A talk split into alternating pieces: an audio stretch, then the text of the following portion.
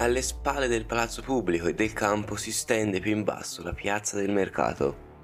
La prima attestazione di un mercato a Siena risale al 1169, quando il comune acquisì un terreno nei pressi della chiesa di San Paolo, successivamente demolita per far posto alla loggia della mercanzia.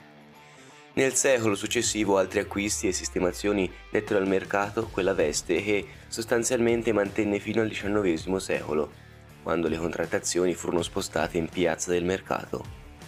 Fin dall'inizio il comune si occupò della regolamentazione degli spazi e dei comportamenti degli ambulanti che esercitavano i commerci più disparati, dalla vendita di prodotti ortofrutticoli, carni e altri generi, fino a vesti, oggetti in cuoio e metallo, di gatteria varia e combustibili come il carbone, legna e oli.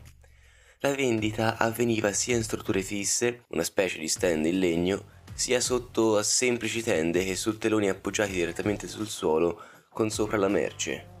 È proprio dall'Ottocento che comincia la regolamentazione dei mercati con particolare attenzione all'igiene e al pagamento del suolo pubblico. Dal 1954 il mercato delle merci fu spostato in viale 24 aprile per rendere più agevoli gli scambi e nel tempo sottoposto a opportuni interventi dell'amministrazione comunale fino a giungere all'aspetto che oggi conosciamo.